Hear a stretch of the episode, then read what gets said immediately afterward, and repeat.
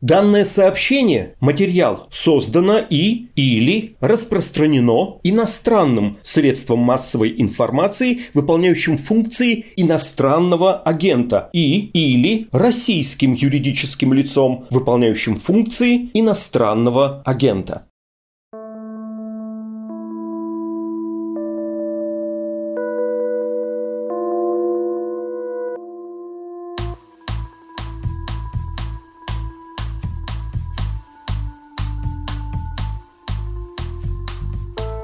Всем привет, это подкаст «Текст недели». Меня зовут Александр Садиков, и в этом подкасте мы обычно обсуждаем самые интересные, заметные и резонансные материалы «Медузы». Но прежде чем перейти непосредственно к теме этого выпуска, я хочу вам сказать следующее.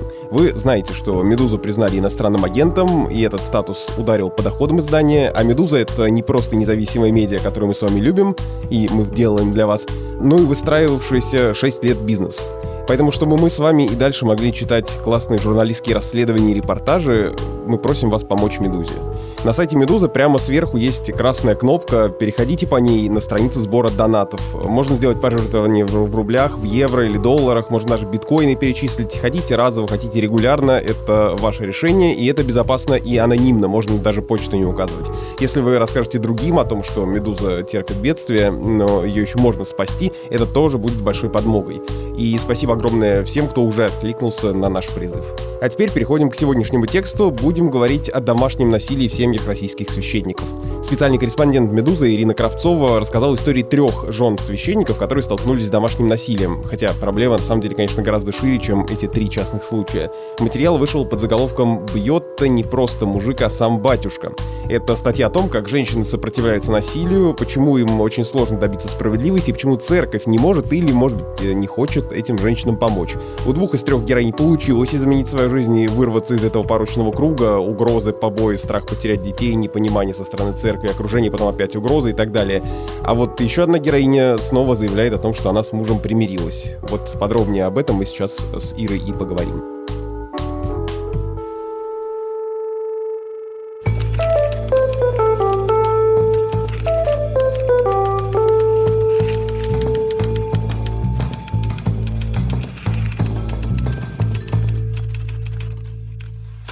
Ира, привет. Привет. Когда мы с тобой записывали и в этом, и в прошлом году тексты недели, ты за эфиром рассказывал, как ты работаешь над темой о домашнем насилии в семьях священников, и этот материал долго ждал своего часа. Вот, наконец, его можно прочитать.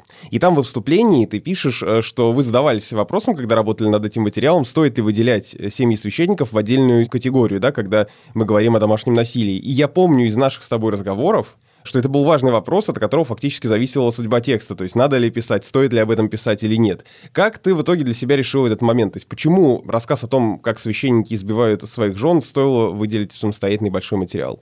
Да, действительно, меня это на самом деле немного сбивало на протяжении всего времени. То есть, с одной стороны, действительно, матушки, эти женщины рассказывали об ужасных случаях, о том, что с ними происходило дома, о той агрессии, которая шла от их мужей – в данном случае священников. Но мне все время казалось, что правильно ли это действительно выделять, потому что, в общем-то, насилие, которое происходит в их семьях, оказалось э, в целом точно таким же, как и любое другое домашнее насилие. Вот. Но когда больше уже с ними общаешься, понятно, как бы в чем именно здесь дело. То есть мне кажется, в современном мире для нас всех уже тема домашнего насилия более-менее стала понятна. То есть мы все понимаем, что это нечто ужасное, это нельзя терпеть, из этого нужно уходить, это абсолютно ненормально.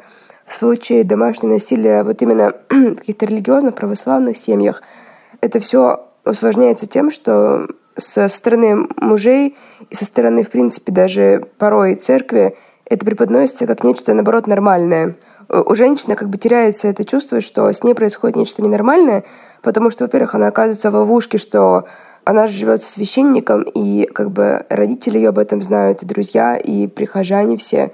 И как бы если ты кому-то начнешь говорить, что что-то у тебя дома не так, очевидно, все подумают, что с тобой что-то не так, потому что, ну, твой же муж священник. Ну и во-вторых, как бы сами мужчины преподносят все это так, что ты женщина, терпи, тебе так полагается, и все такое. Ну, э, вот есть такое ощущение, что раз это священник, да, значит, он и его поведение должно соответствовать всему тому, о чем он говорит в стенах церкви, и о чем он говорит прихожанам, что он сам, естественно, должен, в общем, соблюдать все то, к чему призывает следовать и нас. И я, э, сейчас длинная цепочка рассуждений, я, когда прочитал твой материал, я пошел посмотреть, что еще пишут на эту тему, и внезапно наткнулся на репост твоего материала в журнале «Wonderzine».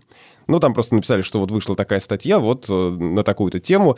И там в комментариях разразилась э, большая дискуссия. И меня зацепил комментарий одной пользовательницы, Татьяны. Она пишет следующее. Авторитет священнослужителей внутри религии, ибо вне ее он вообще сугубо с политикой и экономикой связан, объясняется не их нравственным поведением, а тем, что они являются проводниками божественной благодати. Вот да. Их моральный облик да. тут совершенно ни при чем. Это чисто мистическая идея перехода этой благодати сначала им самим, потом от них остальным в процессе таинств. То есть а, ее мысль в том, что священник является вот таким проводником, но это не значит, что сам он э, стопроцентно обязан быть моральным авторитетом. То есть он тоже человек, и он может быть каким угодно. И вот э, во всех твоих историях, которые рассказаны в этих трех, да, возмущает, удивляет именно то, какими людьми оказываются священники, которые как бы вроде как должны быть э, все такие хорошие.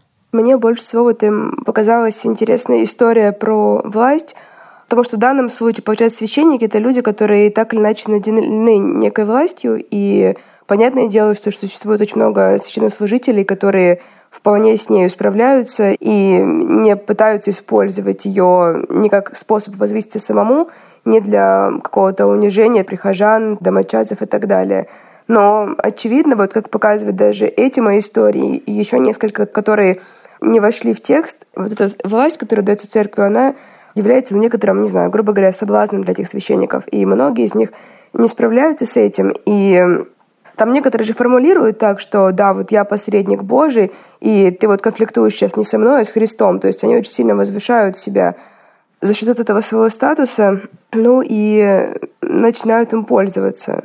И они уже не просто как человек, там, через которого исходит благодать, как бы, и все. Он не обязан быть идеальным. Но тут же штука в том, что эти священники, они как раз и используют как бы свой статус как нечто, благодаря чему они могут на кого-то влиять, давить и так далее. Да, ну понятно, что это не все священники поголовно, есть очень разные люди, но это все равно проблема, которая не ограничивается этими тремя случаями. Это не единичные истории. Вот как понять, каков масштаб этой проблемы с домашним насилием? У тебя упоминается православный сайт Ахилла, где в том числе обсуждается эта тема, и выясняется, что там довольно много женщин рассказывают о том, как они подвергались домашнему насилию. Да, во-первых, я еще общалась с э, психологом православным Натальей Скуратовской, консультировалась, спрашивала у нее, насколько в целом вообще это такое масштабное явление. Вот эти случаи, которые у меня есть, они прям редкие-редкие или такого вообще очень много. Она сказала, что этого довольно много сейчас. И сами матушки, которые рассказывали на всяких форумах э, о том, что вот там с ними случилось домашнее насилие, они говорят, что после того, как они открыто где-то рассказали об этом, то им начинали писать прям сразу множество матушек, которые тоже столкнулись с домашним насилием и либо в процессе сейчас бракоразводном, либо пока что продолжают еще в этом жить, но не знают, что с этим делать, и благодарны за то, что кто-то вообще заговорил об этом, потому что, я повторюсь, проблема в том, что это все преподносится и семьей, и родителями, и мужем, конечно же, как нечто нормальное, что вот ты обязана рожать детей, ты обязана меня обслуживать, там, ведь я же посредник Божий, ты вообще обязан терпеть и так далее. А тут, получается, в их поле зрения оказались а, матушки, которые уже развелись, а, признали, что нет, это ненормально, и многим это оказалось полезным. И ну и заодно выяснилось, что этих людей, этих матушек довольно много.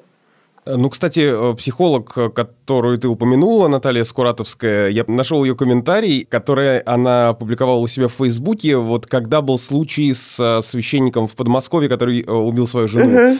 И там она пишет, что там, где в обычной семье женщина преодолела бы страх и созависимость, добралась бы до кризисного центра и получила поддержку и убежище, многие матушки будут терпеть до последнего, и не только из-за вышеперечисленных назиданий, но и потому, что стыдно опорочить мужа, уронить его священнический авторитет, навлечь хулу на церковь.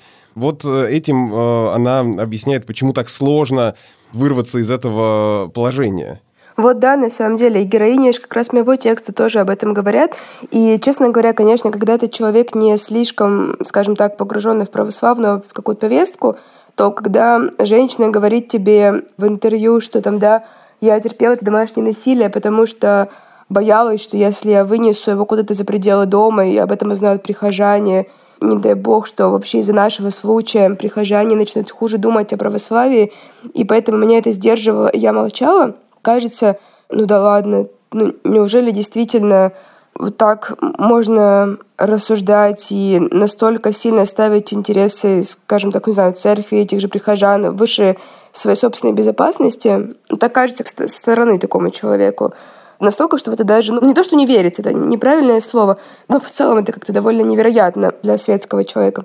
Но в процессе, да, оказывается, что это действительно так, и когда человек вовлечен и полностью живет как бы среди православных людей вокруг, все время он в церкви проводит, то действительно, да, для него это важно. И если это к тому же еще такой добропорядочный человек, то он ощущает свою ответственность за все происходящее, даже за то, что он вообще ни в коем мере не должен какую-то ответственность чувствовать. Но тем не менее, да, даже живя в каких-то прям ужасных условиях, эти женщины продолжают думать о том, что вдруг там они навредят.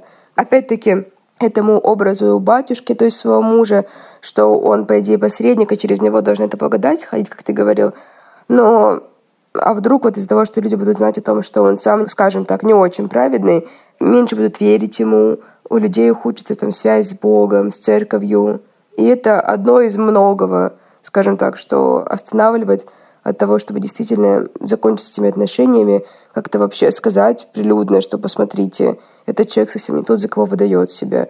Ну, в общем, оказалось, что очень сложная такая штука. Вот еще интересно, почему так происходит, да? Вот э, мы с тобой сказали о той власти, которую чувствуют люди, находящиеся в этом положении, я имею в виду священников, э, и какая-то безнаказанность, которая за этим следует, но вот та же э, упомянутая нами психолог Наталья Скуратовская в той же своей публикации приводит еще одну причину, это не в качестве оправдания, но просто чтобы возможно было как-то понять мотивы этих людей. А она пишет, что они находятся в ситуации, я имею в виду вот эти батюшки, в ситуации колоссального давления давление в силу особенностей нашей церковной системы. И если они с этим давлением и хроническим стрессом не могут справиться, они это все вымещают э, в семье. Ну так можно сказать примерно про любую профессию. У всех на работе есть стресс, кто-то вымещает в семье, а кто-то не вымещает. Ну, она, да, на самом деле, мы тоже с ней немножко говорили об этом, это не вышло в статью. Как раз, да, она говорила, что в православии вот эта иерархия очень сильно влияет на священников, особенно на только начинающих молодых батюшек, что там судьба отдельно взятого священника очень сильно зависит от его отношений там, с архиереем, там, каким-то еще его начальством, и от того, насколько он будет там с ними мягок, податлив и так далее, зависит вообще все, там, куда его отправят, в какую там глубинку, не глубинку работать, там, какой, если так правильно выразиться, доход этого храма и так далее. Ну, то есть он полностью от них зависит, и он вот якобы находится под таким давлением на работе, может быть, не якобы, а на самом деле. И поэтому, да, он весь в таком стрессе и приходит домой. Но я повторюсь, что тема того, как у них это все устроено, мне кажется, отдельная, но у многих людей есть стресс. Ну, как бы, я не думаю, что это как-то, не то, что даже оправдывает, но даже как-то объяснять должно. Давай подробнее поговорим про истории, которые в твоем материале описаны. Я сейчас э, коротко постараюсь их пересказать, очень э, коротко, если что-то не так, ты меня поправь, э, и задам в связи с этим вопрос. Вот одна история, это история Любови и Владимира Покровского. Он получил место священника под Рязанью, стал пить, бил жену, заставлял ее рожать детей, несмотря на ее усугубляющиеся проблемы со здоровьем, поднимал руку на детей. Другая история, это Елизавета и батюшка Борис. Он тоже ее заставлял рожать детей, душил, оказывал психологическое давление, еще одна третья история. Э, Евгений и Алексей из Комсомольска на Амуре. Тут тоже, в общем, схожая картина. Муж угрожал, оскорблял, бил, отбирал паспорт, грозился лишить жену дочерей. Как ты вообще конкретно эти истории нашла и э, что у них общего, в общем-то, примерно понятно. А вот какие детали, на твой взгляд, их отличают, что тебе запомнилось в каждой из них? Я вообще с этой темой столкнулась изначально таким образом, что к нам обратились э, рязанские журналисты, и рассказали как раз про вот матушку Любовь Покровскую. ну и сказали, что хорошо бы было, если это возможно, как-то ее историю осветить, хотя они сами уже очень много раз на протяжении нескольких лет э, рассказывали о том, что творится у нее в семье, потому что вот наконец-таки, наконец-таки в очередной раз, ну вроде как в этот раз она точно твердо решила развестись, и, ну, муж ее очень агрессивно настроен и так далее, и что, в общем, было бы круто, если бы, ну, как-то он чувствовал, что за семьей наблюдают, и чтобы он там не слишком распоясывался, хотя как бы куда уже больше. И я к ним съездила, пообщалась с Любовью, это было еще в сентябре, там же позвонила ее мужу, предложила встретиться, пообщаться. Он сейчас сказал, что все слова его жены вранье, бросил трубку, ну, в общем, не был никак расположен, вот, и я когда поговорила с ней, то мне как раз показалось, что ее история, конечно, ужасная, но хотелось бы понимать масштаб. То есть это просто очередная грубо говоря, история про домашнее насилие или в этом есть какая-то система? Вот как раз много ли вообще этих случаев домашнего насилия именно от самих священников? Я стала это изучать, стала смотреть там на форумах, там, там, там. Выяснилось, что много такого, но очень немногие матушки решаются об этом поговорить, причем даже анонимно, потому что, как правило, все эти истории, когда наружу всплывают э, конфликт семья священника с матушкой, прихожане, вообще все знакомые матушки и так далее занимают его сторону. И любой уход из семьи такое для женщины очень травматично, потому что, по сути, она теряет вообще все свое окружение, ну, кроме детей, конечно. И, ну, в общем, и в итоге вот еще несколько матушек согласились поговорить, и вот одна из них даже не анонимна, и я поговорила с ними – ну и стало понятно, что на самом деле истории как-то даже до удивления какого-то очень похожи между собой в плане именно поведения да, в принципе, матушек и батюшек в данном случае. То есть э, во всех этих случаях с домашним насилием ситуация с э, статусом священника даже усугубляла это дело, потому что, ну, мужчина чувствует вся власть, он чувствует, что все вокруг он восхищаются, это очень сильно подпитывает. Но тут есть жена – а у жены есть стратегия, которая долгое время довольно держится, у кого-то ты 5 лет, а у кого-то 20 лет, что там ты православная, ты женщина, а он муж, он священник, он очень важный человек для многих людей. Ты должна смиряться, должна терпеть. И многие из этих женщин, ну, ну что многие, а все, получается, в этой истории долгое время предпочитали действительно смиряться, максимально терпеть.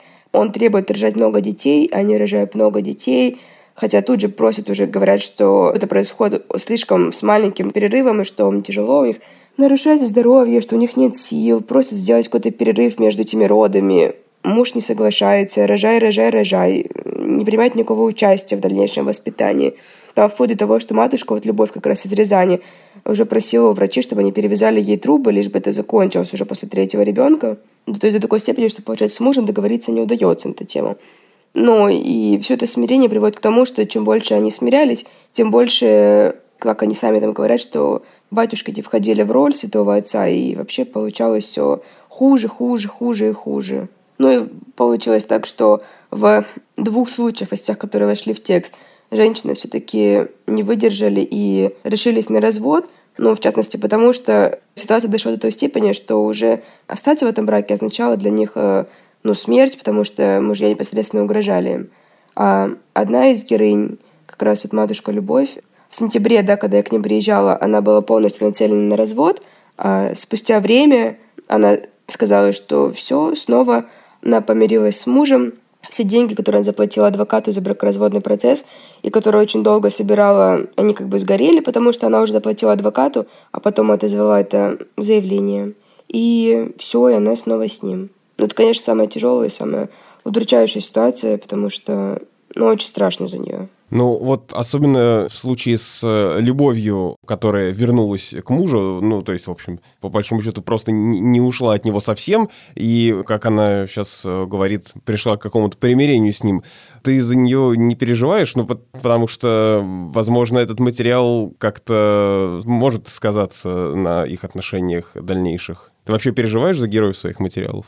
Ну, у меня была такая мысль, но в то же время, во-первых, она сама делала заявление, раньше выпускала видео в интернет о том, что она в опасности и так далее. Во-вторых, про нее очень-очень-очень много писали местные рязанские СМИ, ну, собственно, после чего и его отстранили от службы там и продлили этот запрет, потому что, по сути, получается, что единственное время, когда он не бьет ее, это какое-то время между публикациями. Между публикациями, когда она подает заявление в полицию, и все это в ожидании суда.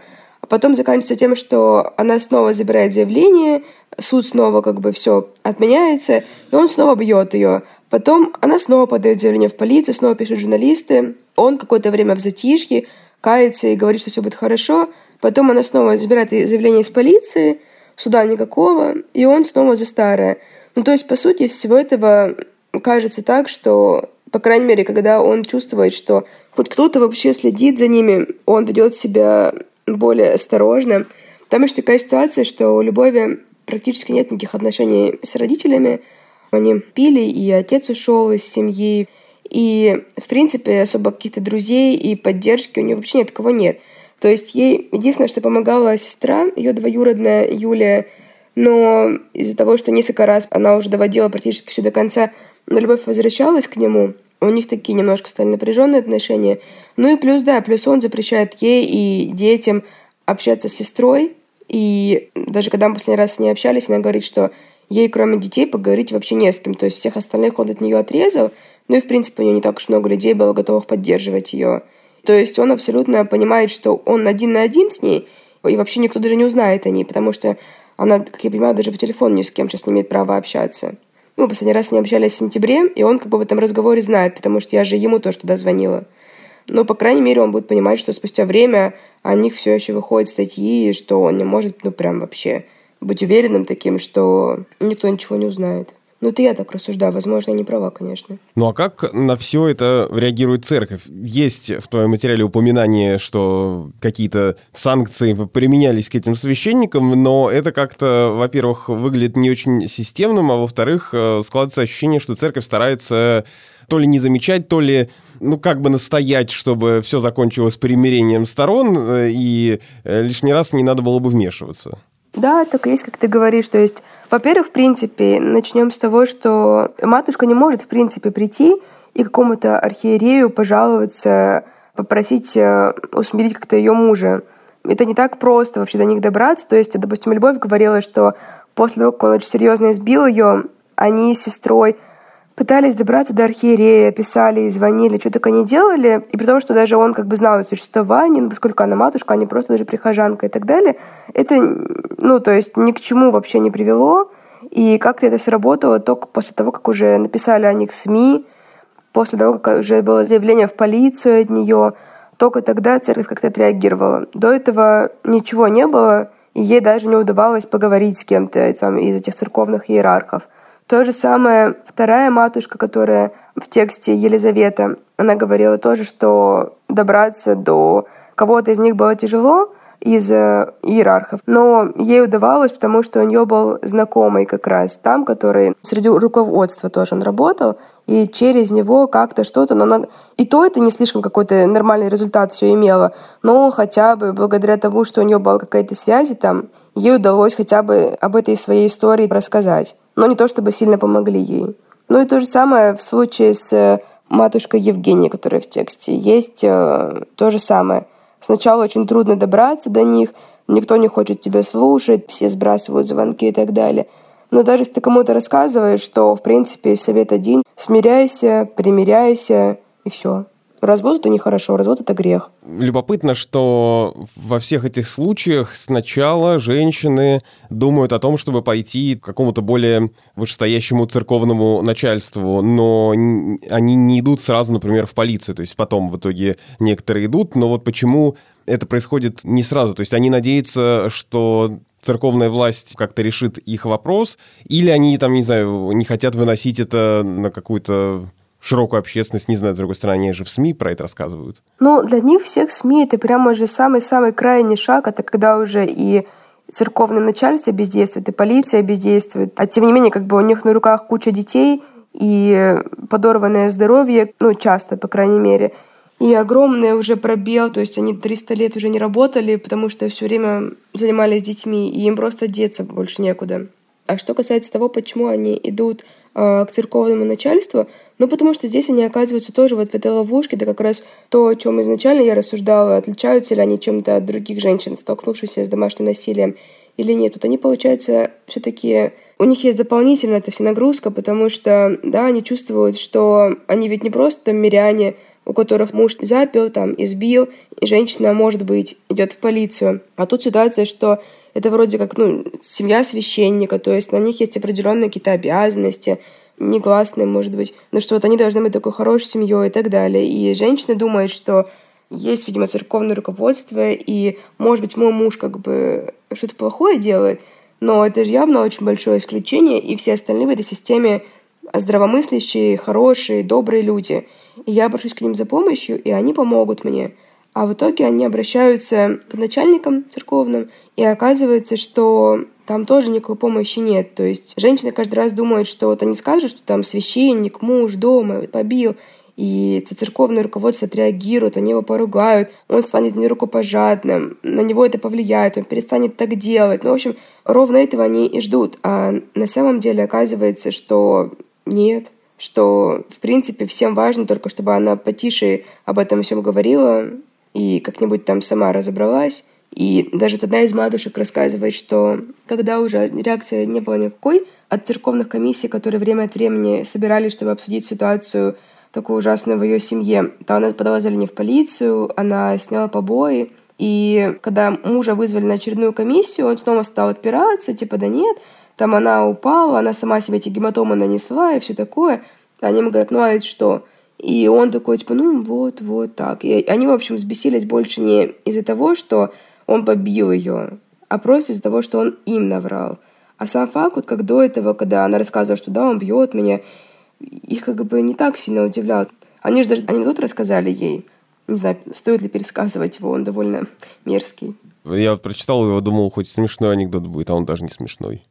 Но вот опять-таки, да, он не смешной, да, про то, что в многоэтажном доме мужчина все время избивает свою жену, сосед спускается к ним, приходит, говорит, что вот как же ты бьешь свою жену, а жена сама отвечает, что это моя мужа, она меня и бьет. И как рассказывает там матушка, и священники все, и ее собственный муж, который был на этой комиссии, очень сильно от этого анекдота рассмеялись, когда его рассказал там один из тоже священнослужителей. То есть для них это реально смешно, смешно и нормально. Но опять-таки я говорю, что понятное дело, что не для всех. Далеко, наверное, не для всех. Но в то же время есть очень много случаев, для кого это, да, смешно и нормально. Вот две из трех историй закончились относительно благополучно, ну, по крайней мере, женщинам и их детям удалось вырваться, как-то уйти от мужей, изменить жизнь. А вот после всего того, что они пережили, вера у этих героинь не пошатнулась? Ну, две матушки, вот Евгения и Елизавета, они говорили, что ну, в какой-то степени, да, ну, то есть, допустим, они обе, насколько я знаю, перестали ходить в церковь после этого и не особенно как бы жаждут водить туда детей. В частности, наверное, ну да, будучи травмированными э, всем тем, что они увидели там изнутри. Ну, то есть я не знаю, насколько пошатнулась именно вера их в Бога, но явно очень сильно пошатнулось доверие к православию именно как к системе, в которой там можно ждать там любви, поддержки, какой-то справедливости. Вот с этим они явно поняли, что там тяжело. Это был подкаст «Текст недели», в котором мы обсуждаем самые интересные, заметные и резонансные материалы «Медузы». Я надеюсь, что эти материалы продолжат выходить и дальше, и чтобы у меня и у вас не было в этом сомнений, помогите «Медузе». Мы открыли сбор донатов, поскольку признание иностранным агентом делает наше финансовое положение очень нестабильным. До встречи через неделю. Я надеюсь, что все хорошо будет, и мы встретимся снова в этой студии с э, каким-нибудь журналистом «Медузы» и обсудим интересные и важные материалы, которые у нас выходят. Пишите нам письма на почту подкаст собакамедуза.io.